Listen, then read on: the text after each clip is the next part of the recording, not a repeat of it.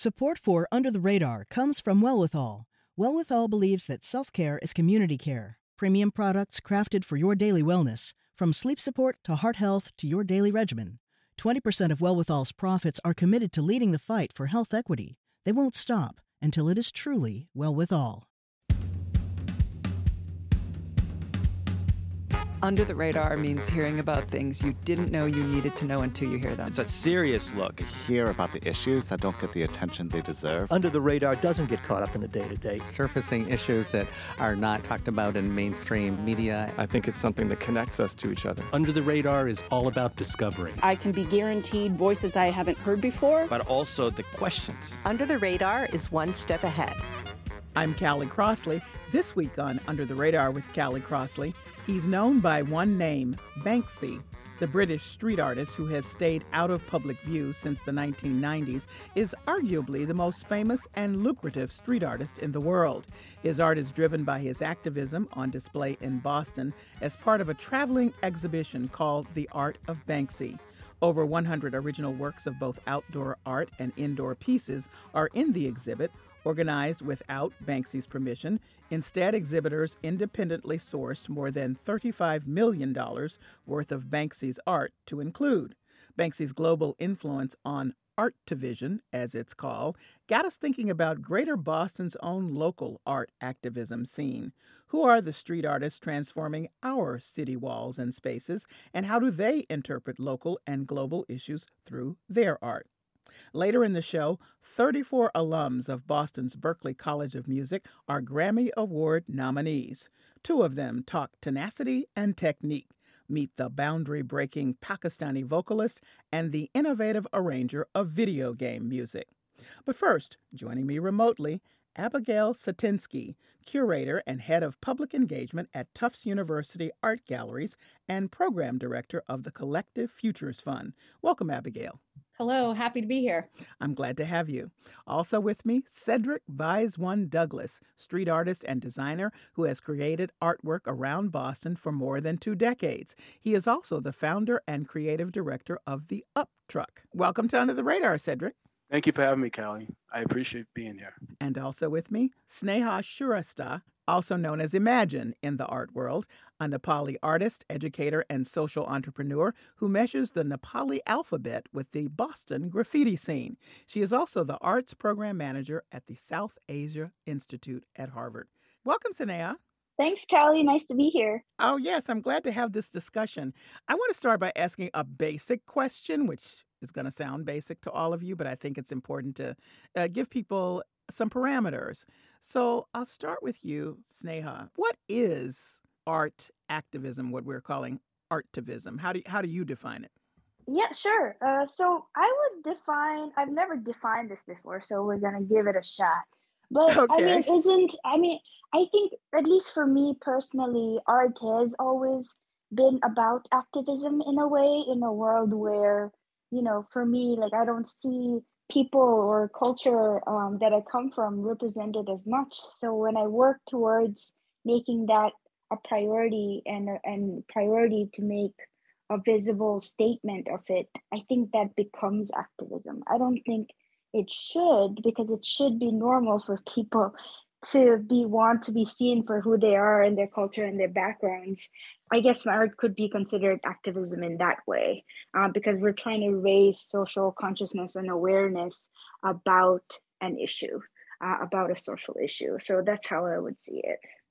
So you do these fantastic murals. People may have seen them all around town. Some at one at the Mass College of Art and Design, the Gutman Gallery over at Harvard University, Central Square. Mm-hmm.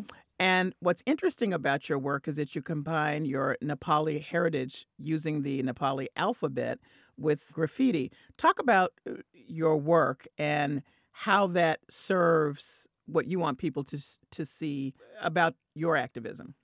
Sure. Um, so when I first moved to Boston, I was introduced to graffiti by one of my current mentors, um, Pro Black, or his name is Rob Gibson, goes by Pro Black.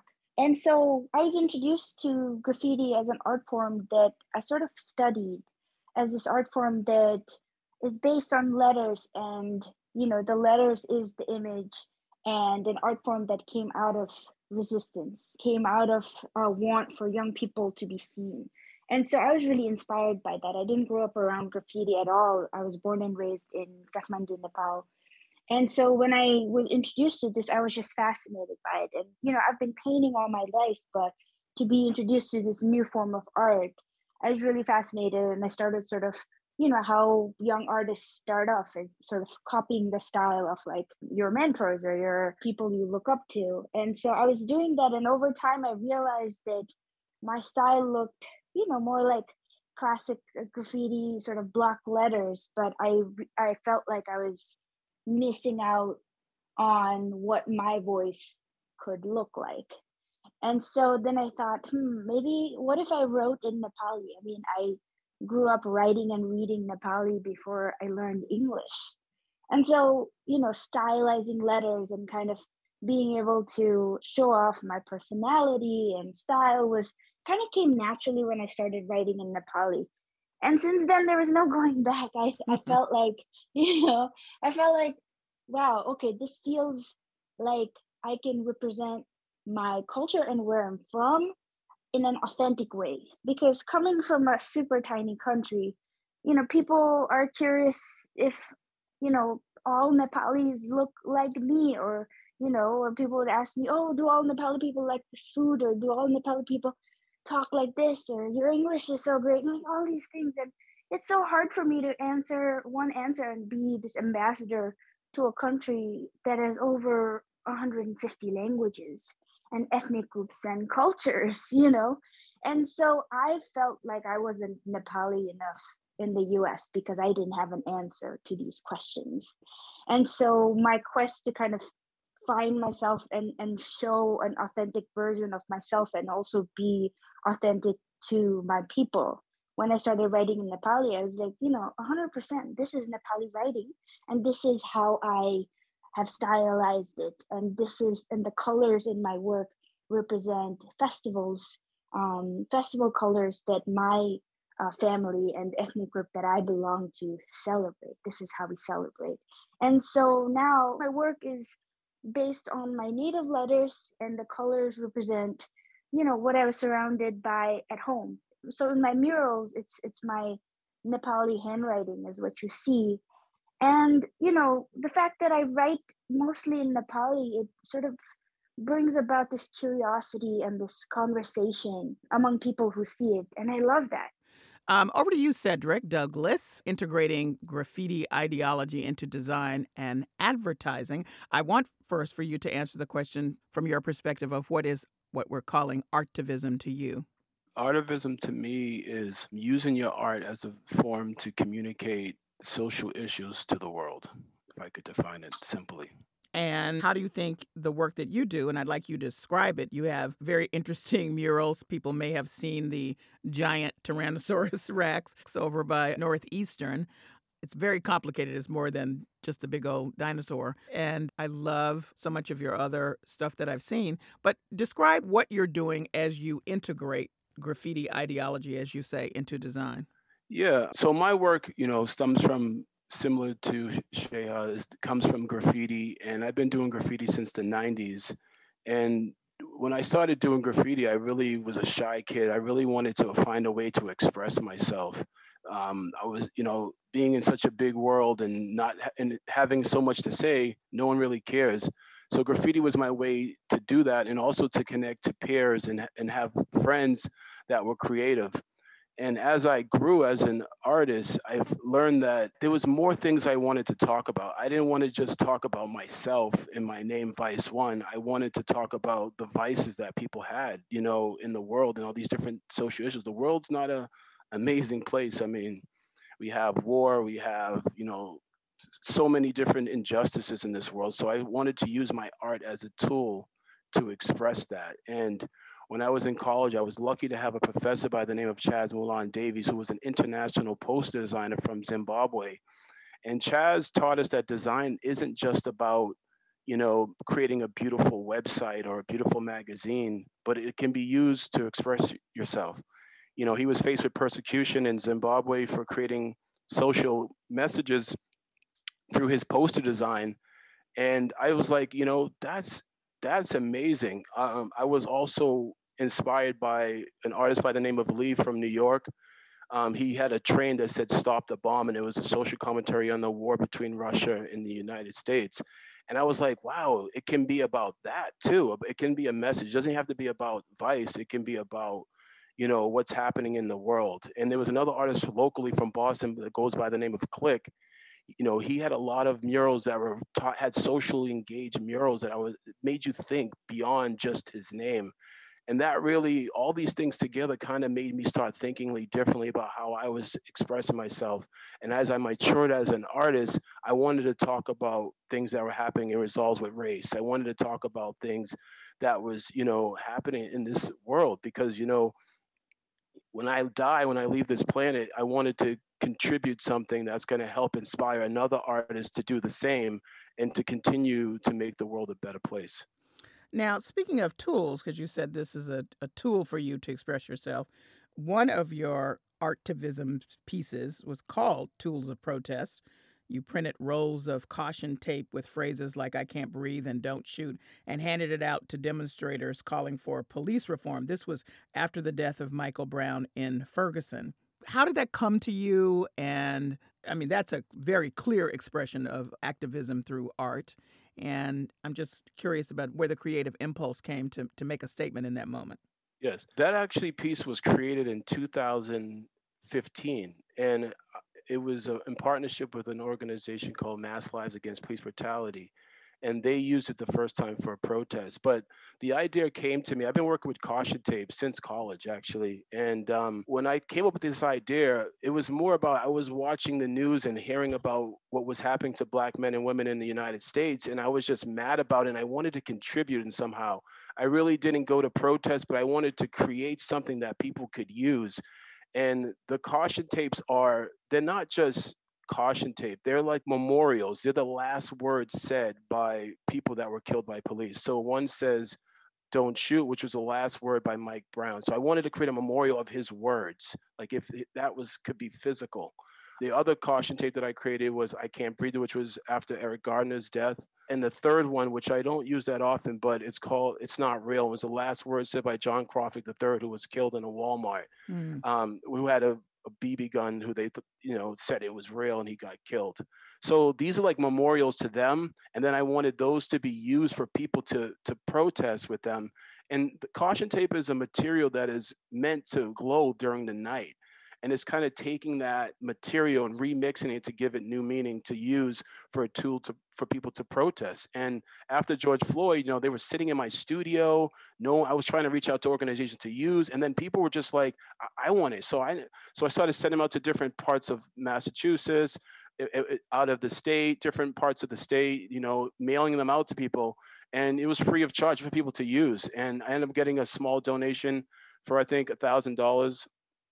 Um, and then that was used to continue to buy more so I could use for people to protest. And and that was a that was you know, that that project was, you know, definitely beneficial to helping people express themselves during the protests after George Floyd.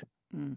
So Abigail Satinsky, you are curating this Collective Futures Fund. So you get a big picture view of artivism in the greater Boston area. Mm-hmm. And I wonder what you have to say about what you're seeing. And I, I'd even put it in a bigger context, like in the in set a time frame. So has it changed last five years, last two years, last three years? Are people more aware of art being used in this way? Yes, I would say they're, they are a lot more aware, and that's really encouraging. I mean, when I think about a term like artivism, I would agree it's It's thinking about engaging with social issues, and, and that can happen in a lot of different forms. It can happen in the studio, it can happen on the street, it can happen as part of public art.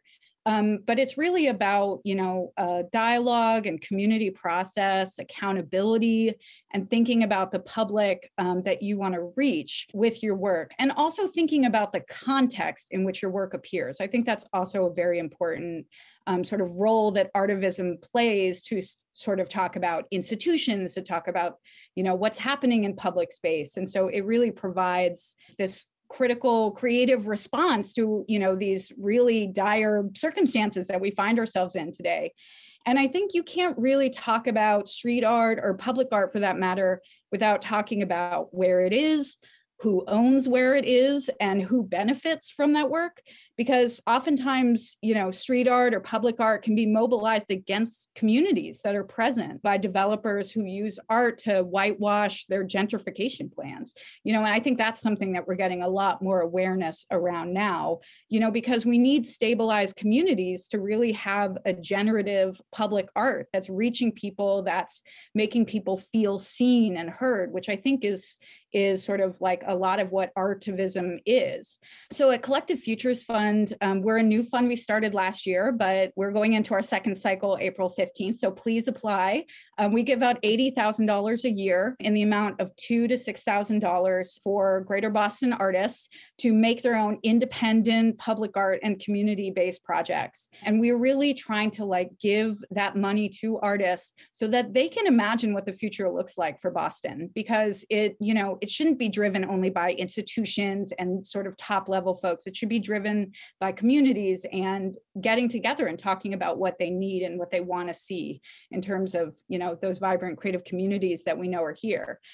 And so we do fund things that are like public art, like mural projects, but we also fund, there's this great project by George Halfkenny and Melissa Tang, where they're doing a kind of street art project at Mass and Cass, mm. where they're developing a kind of public artwork around the residents of that area and the engagement center, and sort of like having a new way for communities to see themselves, which I think is what the other artists that are with me that I'm privileged to hear about your work are talking about. And so, yeah, I, I do think there's a real growing awareness of like, yeah, what it means to be an artist in Boston. What does it mean to be a community that gets to stay here? And sort of thinking about art as a way to bring about new kinds of public dialogue so that many people get to be part of that conversation.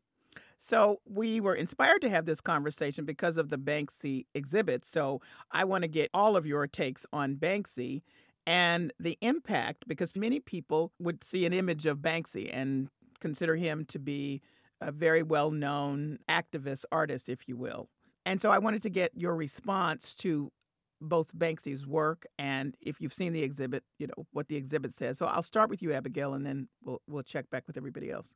Yeah. So to be frank, I haven't seen the exhibition. Um, also attached is a pretty hefty price tag, which I think really speaks to, you know, this not being a public Um, exhibition, sort of like his other work, which is out on the street.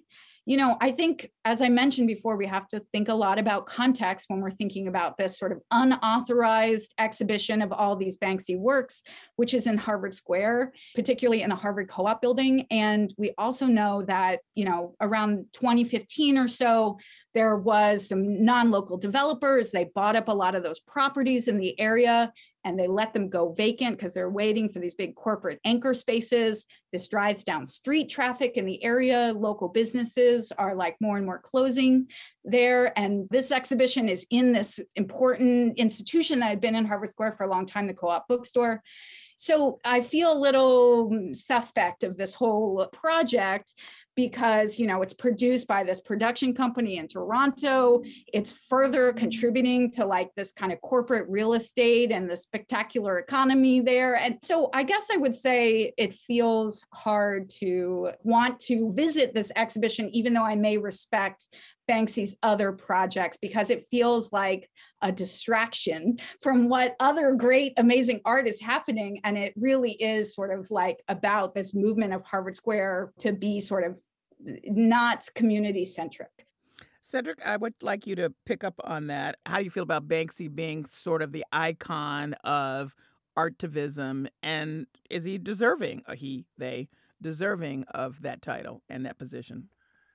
Banksy, you know, he does have roots as a graffiti artist originally, and he's definitely pushing the bar, and the work that he does makes people look at all of us as artists' work seriously. And it's kind of interesting because he's commenting on being P A R P and capitalism, but then he becomes that, and then he's critiquing that in itself. So it's it's a weird thing, and now people are co-opting his stuff and reselling it, and you know, it's a really crazy thing, but like his work is really profound. There's a project that he did where he sold two paintings for mil- for two point I think it was two point nine million dollars, and he used that money to help build a hospital in Bethlehem to help children with disabilities. Like, you hear about his provocative stuff, like the painting being shredded, and mm-hmm. but he does some really, really interesting things that are kind of kind of giving back to the communities that he feels that need it.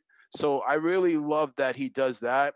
But I think on a create an artistic level, I think he's really, really, really pushing the bar in how we think about art and social issues and who owns the art. And I think he's like the modern day Michel Duchamp and the things that he's investigating within his work. But I think what Abigail said, you know, this show, you know, they're his pieces that were purchased that are being resold, and they're charging a mission, and it becomes something else. And does that stain his name and his work? And street art, is street art going to get so played out that no one's going to care about it anymore? I don't know. You know, graffiti started off as Black and Latino, and they were the ones that kind of founded this graffiti, which evolved into street art. But there aren't any famous Latin top, like the top ten are not Black or Latino. And that's kind of sad to me.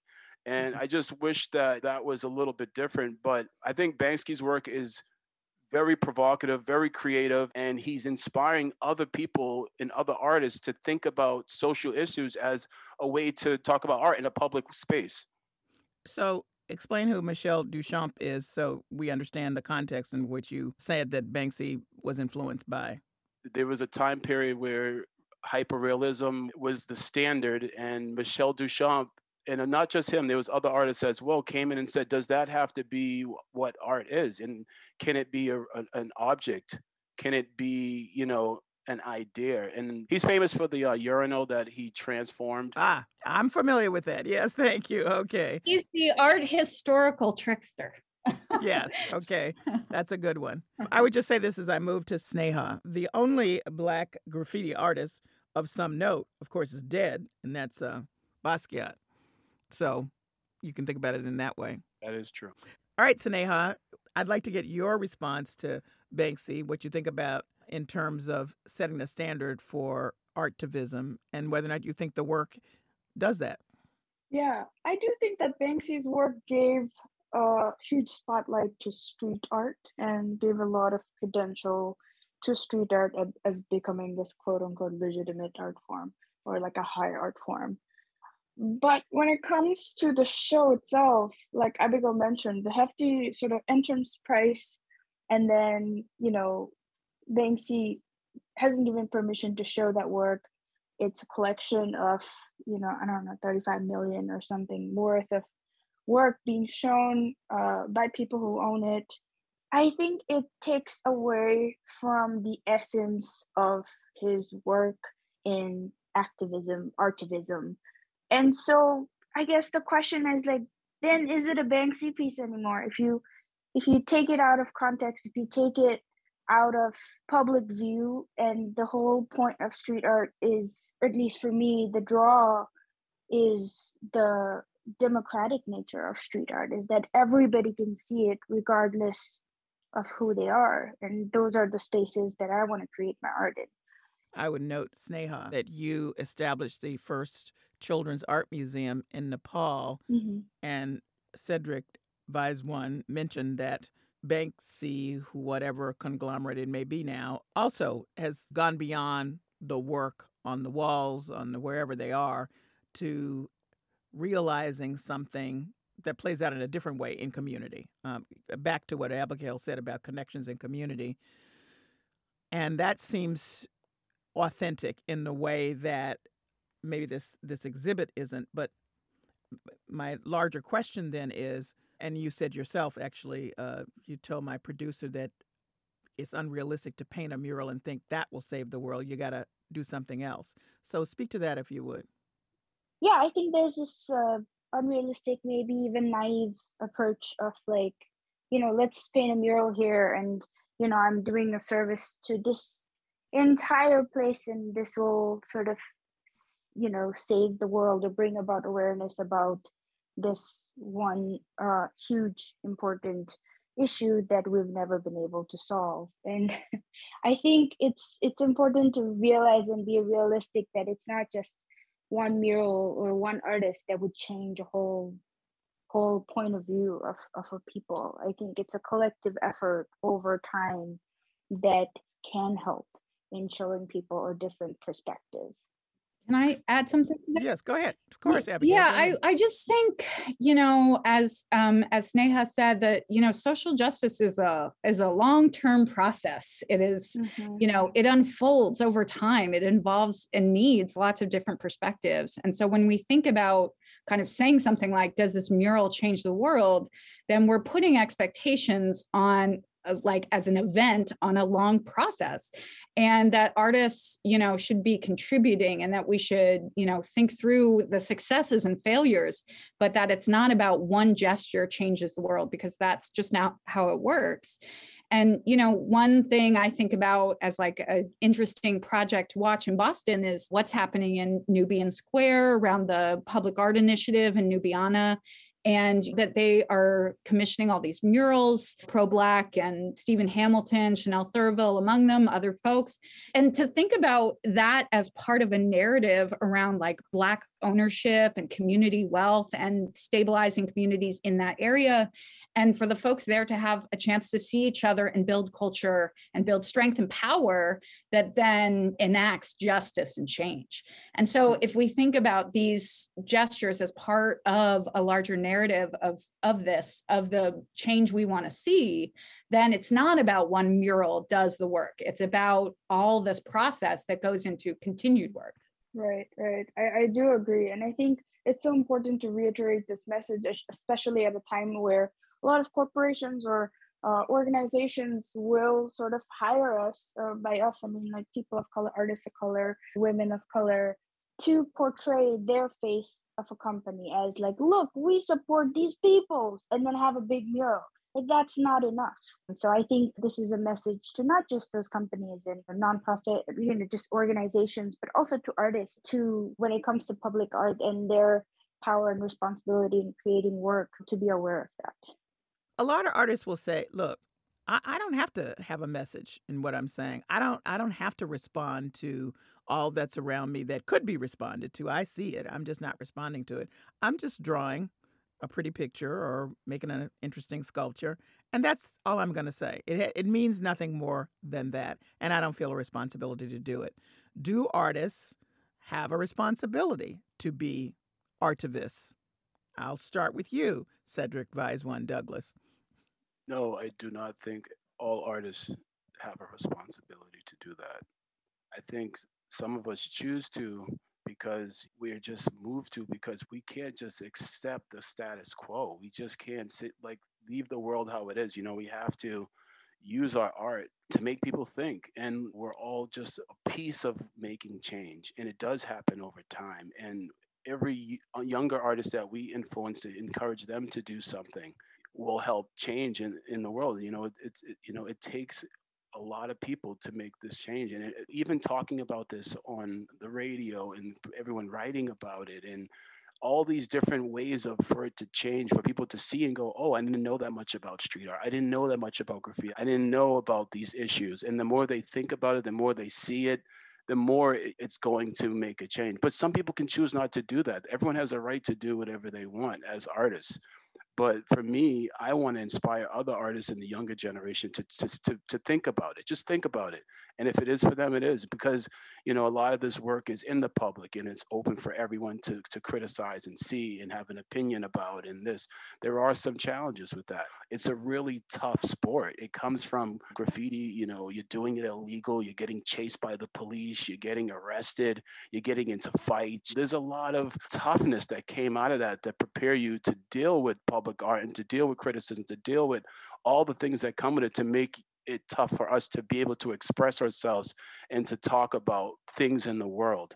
So there's a whole history and culture around the work that street artists do, the work that we all do, the work that Bansky's doing. And not everyone is built for that. Um, Abigail, looking globally at your group that you curate, what say you? you know, we can think about people that don't want to participate in social issues or feel like they don't have to.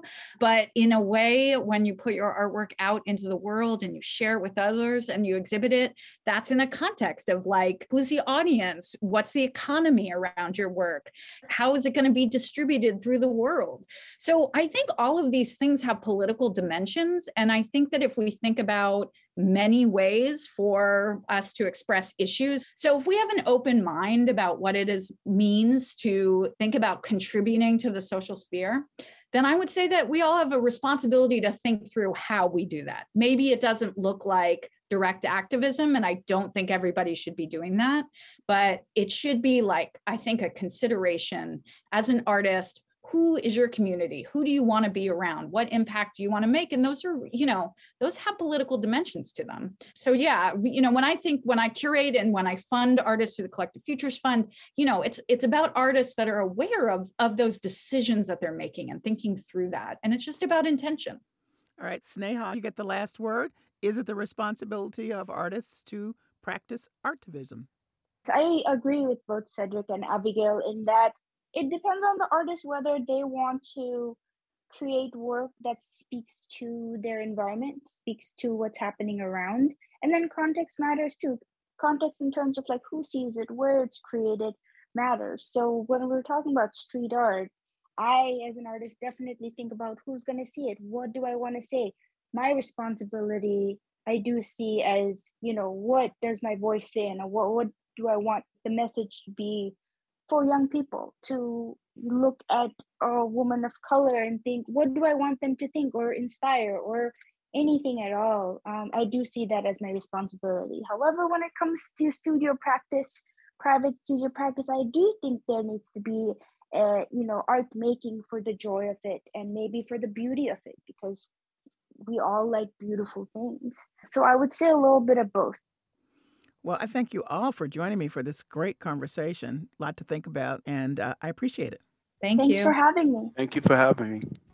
Abigail Satinsky is a curator and head of public engagement at Tufts University Art Galleries and program director of the Collective Futures Fund.